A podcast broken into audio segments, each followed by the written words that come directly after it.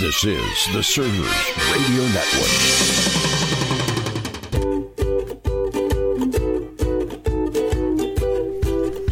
Welcome to this edition of A Server's Journey with Rocky DeStefano. Thanks, Larry. The premise of this show is that everyone is leading something or someone. In fact, the reality is every one of us is a leader and is being led. Whether you're a parent leading your family, a coach leading a team, a team member leading a few, or a CEO leading an organization, we are all on this path of being a leader and we're all on it together. And that's the title of A Server's Journey. You know, I've been listening to all that you've been saying, and I think it's starting to rub off. Well, that's a good thing, Larry, for sure. But why don't you talk to us about what's on tap for this edition of A Server's Journey? We have one of your favorite episodes All right. Epic Moments in Leadership. Yeah, I do love those. And I understand that uh, this one may be a little bit different again. Yes, Okay. it's going on the other side. and good bosses, bad bosses again. It seems to be top of the list. We're hearing a lot about that. Yeah. And I know how well your story about your father was received. And I thought it would be nice if you would share another one of those great stories. And I believe we're going to hear the one about you and your kitty cat. Yeah. In fact, you know, the crazy thing is I'm a softie for cats. Uh, I was never a cat person until I married my wife and became one by force. Um, and in fact, we were just watching old home movies and we Oh. were seeing our cat again. oh my. Well, I'm sure we've got a lot of listeners who can identify with this story about you and your cat. Absolutely. And it seems like everywhere I read something about surviving a bad boss, and that's really a shame. Yeah, and so uh, kind of on that topic a little bit is, you know, we're pleased to announce that one of our former guests on the show, Isabella Senzamici, has joined the Server's Journey team as our media and communications coordinator. Well, she's not the bad boss either. No, she's the great team member who Yeah. became a great boss and who now, as the circle the world works, is going to be coming back and helping us out. You know, she worked with us uh, in the Chick fil A store here in Claremont when she was in high school, and then she went off to FSU and graduated, and she's going to be heading up some of the creative work on our new website that is in production now. And I, I really can't wait to see how the new website looks. Well, you know, I understand that we're partnering with ACS Creative in developing our new website. And Yeah. I understand when it comes to creating a website, it pays to go to a pro instead of having those cheap things. Well, we've definitely learned the hard way. There's limits as to what we can produce, and uh, it's time to get a professional. Well, that's why we've gone to ACS Creative. You know, I understand they do logos, uh, brochures, direct mail, ad campaigns, and especially websites. With all the things it would take to build a good business and a podcast. And I understand they don't play games with your money. No, they were a joy to work with, and actually still are a joy to work with, which is even more important to say. Um, and you know, we'll be able to give you a lot more information um, on this as the website is developed. But we really want to thank ACS Creative uh, and that team there. They're just a fantastic team. Oh, and by the way, you can contact ACS Creative on the internet at ACS Creative. It's that simple. Absolutely, check them out, guys. Epic moments in leadership. Oh, I love when you do that. I think this one's going to be called failed moments in leadership. Yeah, you know, and you're going to have some of these if you if you uh, are in business long enough. You're going to fail at some things. But here's here's one story where the biggest isn't always the best. And so we're going to talk about when Steve Case and Gerald Levin sketched out the AOL Time Warner merger. Now we're dating ourselves.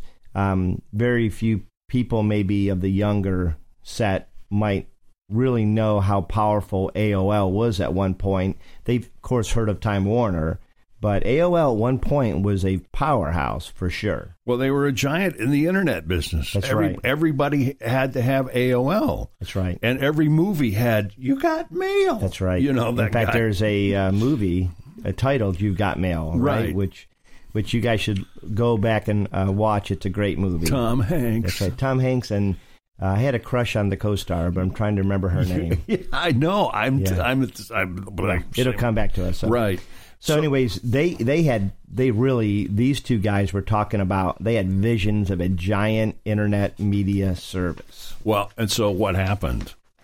Well, in reality, the marriage was so far from easy. Both of them had huge staffs. In fact, there was over 85,000 people together between the two companies, and their cultures were just different.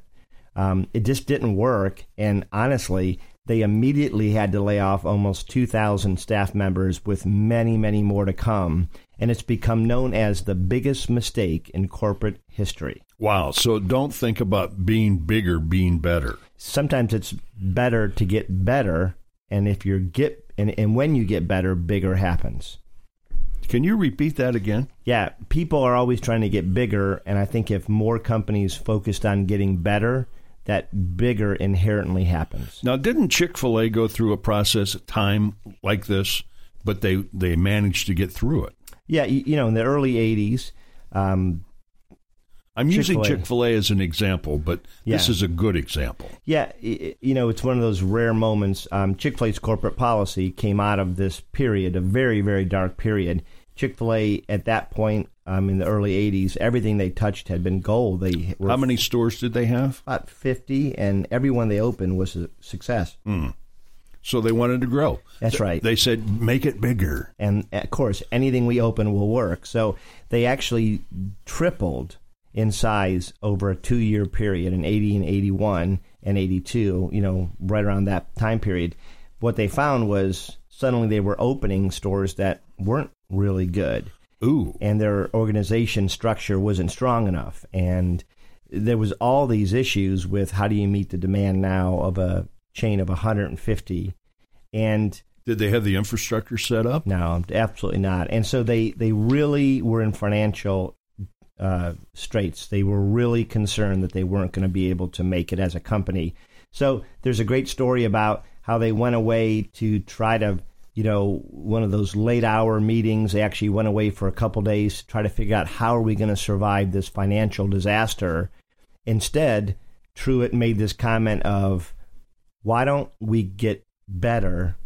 And if we get better, bigger will happen. And then the other thing he said is, why don't we remind ourselves why we do this? And who was Truett? Truett Cathy was the founder of Chick fil A, and their corporate purpose is to glorify God by being a faithful steward of what they're entrusted with and to have a positive influence on people they come in contact with. And that purpose, mission statement came out of that retreat. And uh, it's kind of guided them ever since. So, getting better was getting bigger. Getting better allowed them to get bigger, yes. Wow. That's a great story. Absolutely. So, again, Larry, even with uh, Chick Fil A and Truett Cathy or or AOL and Time Warner. The big question is, what kind of leader are you going to be?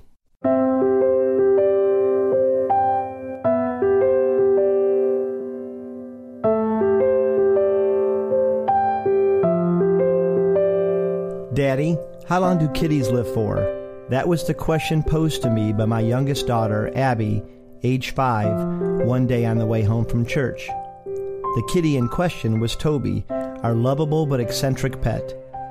I don't know, sweetheart, I answered. Cats can live as long as 20 years, but most only live for around 15. A slight pause as she pondered this.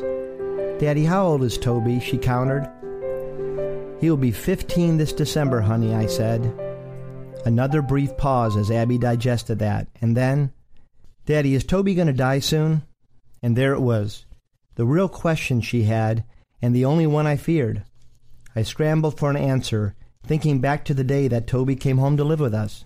My wife and I were still newlyweds, she 23 and I 25, living in a city far from our respective families. We were just two kids playing grown up, still feeling our way around, and Toby, to me at least, symbolized that we had indeed made it. He represented family in a weird way. It was just Tricia and I and Toby against the world. We practiced being responsible, even trying out parenting skills on him. He was our first awkward steps into being adults.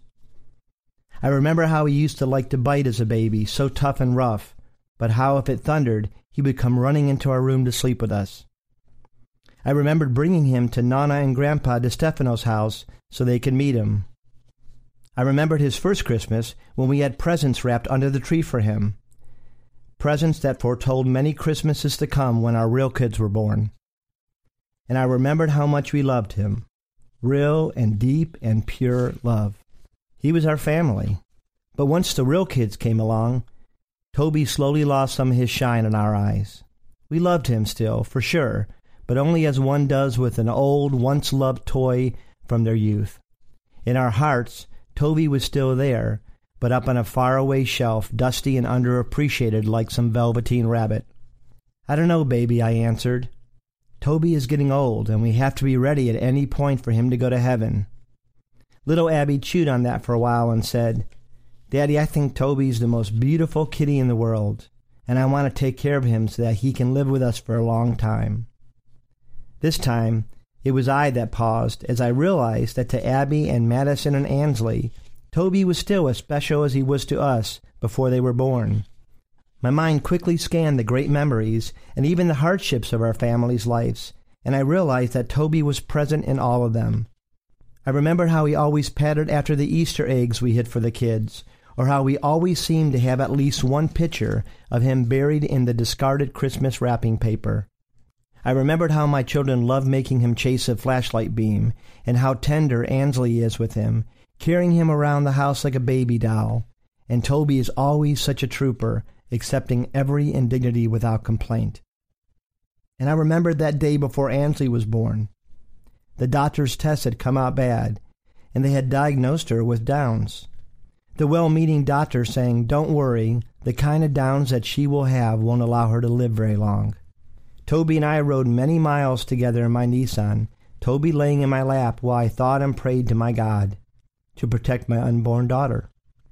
Thinking through this, I decided that Toby really was part of our family and our fourth child and something to be cherished. Abby, baby, I said, Daddy thinks you're right. We should be very careful with him so that he can live with us as long as God allows. Abby smiled and quickly changed the conversation as only a five year old can do. But later that day, when no one was looking, I picked up my cat. It was the first time in a while, and I scratched him high up by his nose where he likes it. I carried him around the house like a baby doll. I even cleaned his litter box, washed, dried, and restocked it. And finally, I bought this new cat food that is supposed to be good for older cats and I threw out the old cheap stuff. I placed him by his food bowl and I watched as he ate heartily from it. Eat, Toby, I thought. Strengthen yourself and live a long time. And then, even though I know you shouldn't pray for animals, I did just that. I asked God to keep him with us as long as he could allow. After all, I knew three young girls that needed and loved him. Postscript Toby went to heaven in late April of 2008, and even though our new cat, Buckeye, is now on the scene, there is never a cat like the first one. Toby was my first Christmas gift for Trisha after we were married, and he will always play a special part in our memories. Hey, Rocky, thanks for sharing your story about your kitty cat. I'm a softie. It's again. always good to get to know you better. Well, you know, maybe I need to get some manlier stories. Maybe I'll I'll write something about a nature hike or well, no, that even that wouldn't work. Maybe I need to do some I don't know, great hunting excursion or I dove off a cliff. Maybe I, one of those stories. I don't think so. I think these are very good. Yeah. And I'm looking forward to the next one. Awesome. I understand you got another one. We do, yes. Okay. A couple more coming. Wow. What what time do you write? When do you sit down and write these things? Do they just come to you or have you been pondering the ideas and then you put them together or you have a very good way with words. I think um, it it comes to me very slowly, so I'm not a disciplined writer. So I think about a topic for a long time before I sit down and write and I, I, don't know that I have much more than a short story in me so far, but uh, you know, it's something that I've definitely thought through for a while. Well, if you could put ten more stories together, then you'd have thirteen chapters, yeah. and then we could put the book out. We can have what was the the you know the famous book Chicken Soup for the Soul. We can maybe do Chicken Soup for the Servant Leader's Soul. How about that, Larry? Very good. And if and if he's listening, we'll we'll cooperate with you. Yeah, Jack Jack Canfield. If he is, is I believe that was the author. I, I don't know him. I just know this. I know the series, so he did quite well. Hey, let's get down to some meat for today's program. What do you Okay. think? Sure. It seems like bosses are getting bad raps today, but maybe they deserve it. Yeah, you know, we, we found this LinkedIn story, and it was really called How to Survive a Bad Boss. Mm-hmm. And what they were talking about is that bad bosses come in a variety of flavors. You have some that are never around, and this author calls them uh, calls them ghost, uh, the kind that swoop in, make a mess, and fly off without offering you aid. And she calls them seagulls. And then, of course, you have the worst type, the incompetent manager. Well, now, you know, when you say the ghost manager, when you say swoops in, makes a mess, and flies off, I have seen you in work. Yeah. And, and you do not, no, no, no. You do not do that. You pitch in. You, I understand, even climb in garbage cans when you need to. Oh, geez, yes. You know, sorry to bring that up, but, Yes. you know, you, you do things that help and not hinder. I, I try to add value. Mo most of it too is just I'm a little bit OCD, and uh, if I see something going on, I, I want to help. But you know, I, I'm sure we all have uh, moments where we're ghosts or seagulls, but I don't think um, being that type of leader is good long term. No. So, Larry, talk a little bit about the author. Her name was Mary Abbajay. Yes. What does she recommend? Well, she suggests that you sit down with your boss and ask them how they would prefer to be communicated to. Yeah, which is really good. There are priorities, you know, there might it might annoy them, but let them know at least that you want to work with them. Right. So this is kind of like not from the servant lead. Well, it, it's being a servant to your to your employer, yeah, to well, your boss. And and and and here's the reality too. I, I don't think most managers want to be a bad manager. I don't think most get up and say, "Hey, I want to be a jerk today." Sometimes they just don't know how they're coming across, and so it's really helpful. And it's been helpful for me when people have sat me down and and maybe shared with me something that was a weakness that I didn't even realize I was doing. You know, if you can clear the air and if you can get on the right foot, perhaps you can even salvage a relationship after all. And if not, it, it may be time to start looking for another assignment or another employer. But jobs don't grow on trees, so it's always better, if possible, to work with your employer and to try to salvage a relationship. that would be a good idea. Donna Connor, who is a senior management uh, business consultant, focused on uh, Fortune 500 tech and wireless companies. She says ghosts and seagulls are inc- and incompetence. This is what she had to say. About half of American workers have left a job to get away from a terrible boss, and that's really crazy. Yeah. Well, and sometimes it's a terrible boss and a terrible job kind of mixed in together. So you can't minimize those. Sometimes it's hard to be a boss in certain jobs because it's just a terrible job, and, and they and those do exist. Mm-hmm. But um, I think again that's a staggering number when you think about half. Who was who was who did that that TV show the the bad bad Oh, yeah. jobs or Mike Mike Rowe, Yeah. dirty jobs. But but he found that people love their jobs. That's right. You know, so they're you're not selling chicken, but you're cleaning whatever. Well, here's another staggering stat, too. It says that only 21% of workers think that their performance is managed in a way that motivates them to do an outstanding job. Um, and that's according to Gallup's 2017 State of the American Workplace. That, that's pretty shocking that only not even a quarter of the team um, in, in this country feel like they're being motivated to do great work. And you you've quoted this statistic before, close to it. A full time worker will spend more than two thousand hours at work every year. Yes. So having a bad boss has an immense impact on your overall well being and happiness.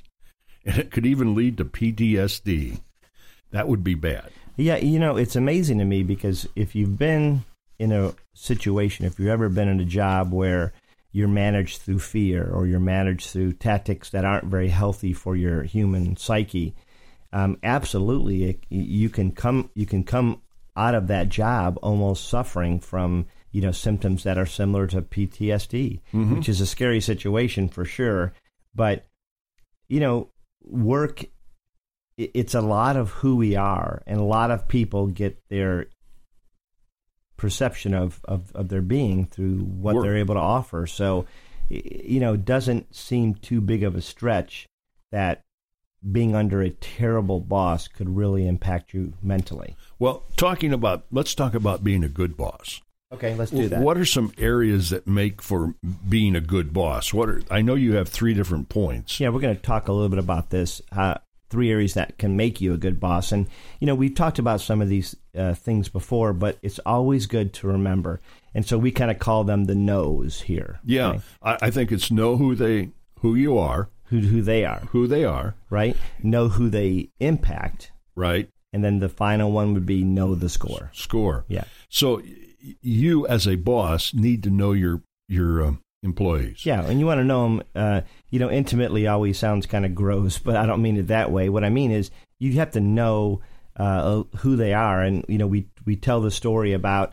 I had a team member who um, had worked really, really hard, very bright young woman, had achieved everything, had worked her way through college, and Chick fil A was the, you know, school time job where it was flexible, but she could make enough money to pay her bills. And she worked like crazy to achieve her goal um, career. Mm-hmm. And then about two years in, she came back and said, Hey, can we grab lunch? And we sat down and she shared with me that she was wanting to come back and work with Chick fil A, which was really shocking to me because I knew how hard she had worked to get this career. Mm-hmm. So, What happened? well, I, you know, I asked her, and I'm always concerned when people want to make a dramatic switch like that. So I asked her, hey, where's this coming from? Because, you know, maybe you're going through something, and if you're going through something, it may not be about where you're working. It might just be something you're going through in life, and switching jobs, it might change the geography, but it doesn't really change the problem. So Right. I was trying to figure out maybe what she was going through. But she told me that she loved the career, but she hated where she worked. Why would that be? So she didn't know at first. She was having a lot of issues with coming to grips with this thing that she had always wanted. Why was she not feeling fulfilled? And she said it dawned on her that after the birth of her first child, she had left to take maternity leave. So she's gone for six, seven weeks, comes back, and she said not one single person in leadership or on the staff asked anything about her daughter, the name, how the daughter was doing, mm-hmm. nothing. It was just like radio silence. here. Wow. And she left because she was not known.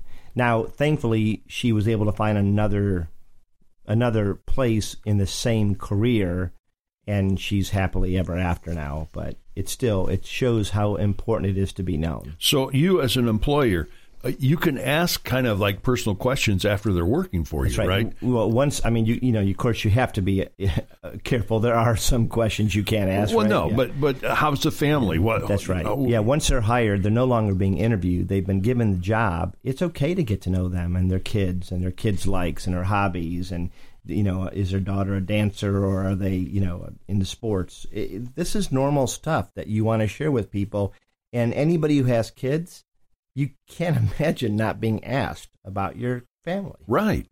Okay, so one out of the three areas that we would want to be a good boss, knowing who the employees are Second, Larry, uh, would be is, the is knowing the impact. the right? impact. Yeah. So, what do we mean by that, Larry? Well, I'm not sure. You're going to have to tell me.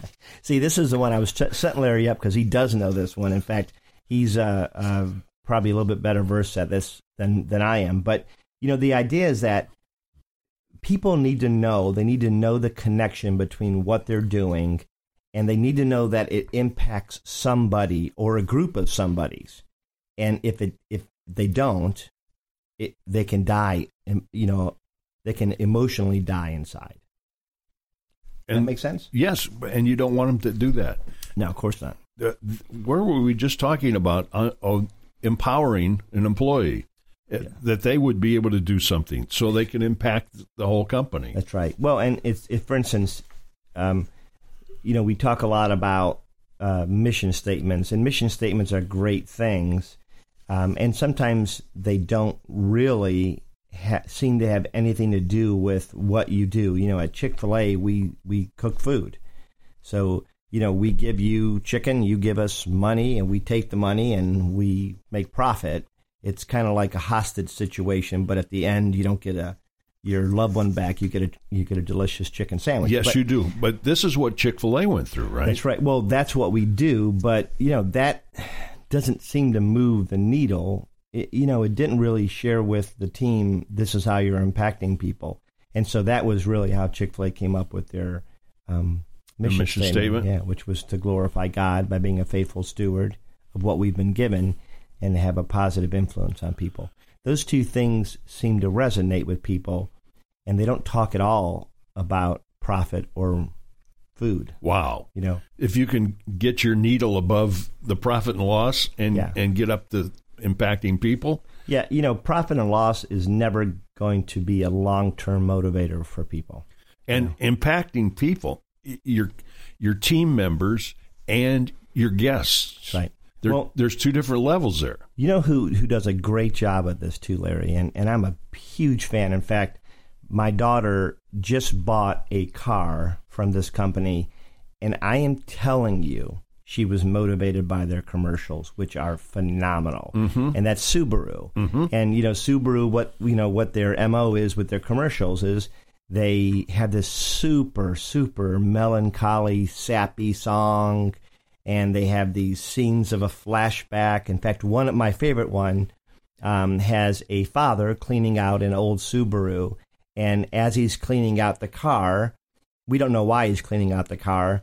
This really beautiful song is is playing that's talking about time and the passage of time, and he keeps finding these things, and then they show a flashback of where when that got put in the car, and one is um, a, a hospital ID bracelet, and he remembers when his daughter broke her arm, and so there's a flashback to a scene of a little girl with her arm broken, and them coming home from the hospital, and then there was another where there's a dried flower, and it's a flashback to her high school prom, and then there's another one, and then all of a sudden the commercial as is coming to an end, the daughter walks out fully grown, almost 16, 17, and he's handing her the keys to the Subaru and waiting in the wings is another beautiful new Subaru. Right. And you know, it's amazing to me that I almost cry every time I watch that commercial. You are a sap. I am a sap, but but you know what it does is it connects what they do.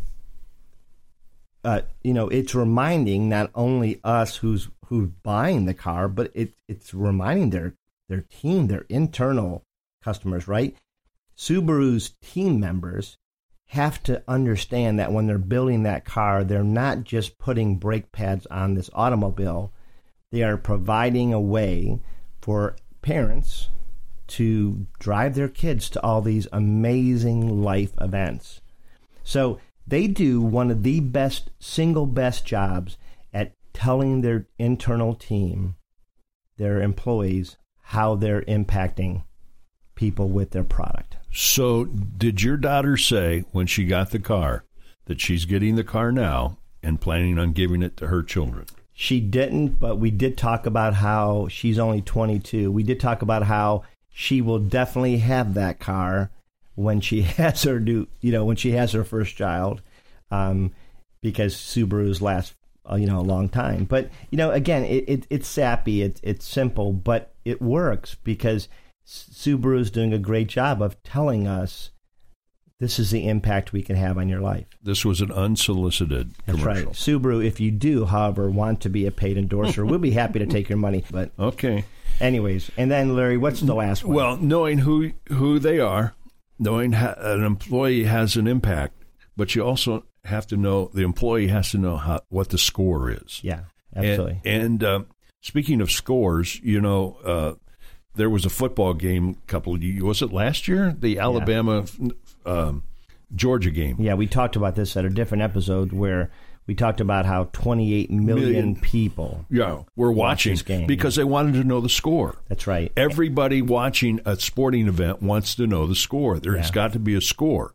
And just like that at work, there's got to be a score. Right. And and a score can be something really simple too. It doesn't have to be anything elaborate. You don't have to really think, you know, too in depth or work really hard at creating this elaborate, you know, you know X Y axis with this is the win. It could be something as simple, and really it could be internally motivated. What do you do on the drive-through? Yeah, so you know drive-through, we we look at how many smiles can we get over the next two hours because you know people listen they're coming through a drive-through they're super super um, in a hurry i mean you, you don't stay in your car and, and buy food if you're not in a hurry you're going somewhere um, you know a lot of times they're agitated because maybe their day hasn't worked quite at what, how they thought it would. Maybe they waited a little bit longer in the line than they wanted to. And so sometimes they come up and they're not exactly joyful and hey how you doing? You know so our job and and really how we can tell if we if we win is by seeing how many people we can get to smile before they leave that window. Wow. And and that's a great goal and it's a fun thing to do and you know you But you only creative. give them 10 seconds at the window. Yeah. yeah, so we we do get a little bit crazy sometimes and and we make uh, jokes and we try to laugh with them and you know anything we can do. But but you know all around your your place of business, your work environment, there's all type of little measurements that you can help your team understand you know? And it could be something if you're ocd it could be that hey does every label face out? Okay that's a win. You know i mean if you're an ocd person that's a win that's know? a me. That's right yeah. So you know it, it's really trying you know knowing the score it doesn't have to be the alabama georgia national championship with 28 million people watching. It could be something as simple as daily interactions with their customers. Wow. Okay. So knowing the score, knowing how they impact can be impacted, and knowing who they are yeah. are important things for a boss. Okay, let's know. go through that again. Knowing who they are. So mm-hmm. that's as a boss, that's on me. I have to know who they are. Knowing who they impact, that's kind of on me and also on them because I've got to paint a picture of this is what you're really impacting. It's not just about this. Mm-hmm. And then the last is knowing the score. And that can be, I can set it for them. A lot of times they'll come to me and they say, Hey, I made this many people happy today. I didn't even give them the goal, but they were looking for a way to measure success. Oh. And that's really it, Larry. That's pretty simple. Wow. Okay. Uh, what a show. yes, that worked out pretty well, I think. Yeah. Um, I, I want to thank you for joining us here on a server's journey. You know, remember to subscribe to the podcast, and you'll be able to hear more of what Rocky wants to share with you to be a good leader. Learning to lead by serving. That seems so, so, uh, what is it? Un-American? Lead by serving? you know, it's it's not serving is not always uh, a very well uh, desired trait, but it is the right thing to do. And, you know, if you subscribe to the podcast, you'll be getting a Server's Journey moment here on Tuesdays. So if you like what you hear, here, tell a friend. And if like us and share us and on Facebook, leave a comment at the bottom of the uh, podcast. We'd, we'd love to hear from you. Fact is, um, oh, when the new website comes out, you'll be able to even communicate with us even more. And as I mentioned earlier, our website's going into overdrive, and we Yay. want to thank ACS Creative. Thank you, guys. You creative geniuses, you. So until next time, uh, I'm forever your faithful companion, Larry. Yeah, we are Han Solo and Chewbacca behind the microphones here. You betcha. Hey, we want to ask you guys to do us a favor, too. We really want you to grab these shows and share them with your friends. We had the uh, uh, honor to speak at an event um, not too long ago. Uh, one of my first real speaking engagements, and Larry was you there. You did an excellent job. Well, the we both, Larry, actually did a, did an excellent job, and I think it was one of those otherworldly moments where somehow we walked on stage and we woke up 40 minutes later and people were clapping and we don't know really how that happened but something descended whether it be the holy spirit or some kind of uh, I, I, I don't know what it was some some sort of Harry Potter potion. We're not sure, but no, it was more than that. But it worked, and here's what we came back with. Afterwards, I was interacting with a lot of the people who had just uh, taken part in this presentation. I was shocked at the number of tears, but what that tells me is this is a topic that's important, which has always been our premise. We're not just doing this because we want to waste time every week. And honestly, We might never make a dime off this, and we're okay either way, but we believe that this message has to be shared. Has to be shared. Because, again, 10% of the workforce, 21 years and older, report that they're clinically depressed. And some people say it's even worse with those 21 and under. There's an epidemic of hopelessness in our society. And when we're spending almost one third of our life at work, we deserve, and it is our distinct honor to serve people and maybe, maybe help some of those people that are feeling depressed to feel worth and valued. This is an important message, and we always say this we are all on a journey, and it's how we serve that's important. And that's why every week, Larry and I drag ourselves here. We make time out of our week to do this thing we call a server's journey. So I'm Rocky DeStefano. I want to thank you for joining us. And together we are going to become better leaders because the world needs better leaders.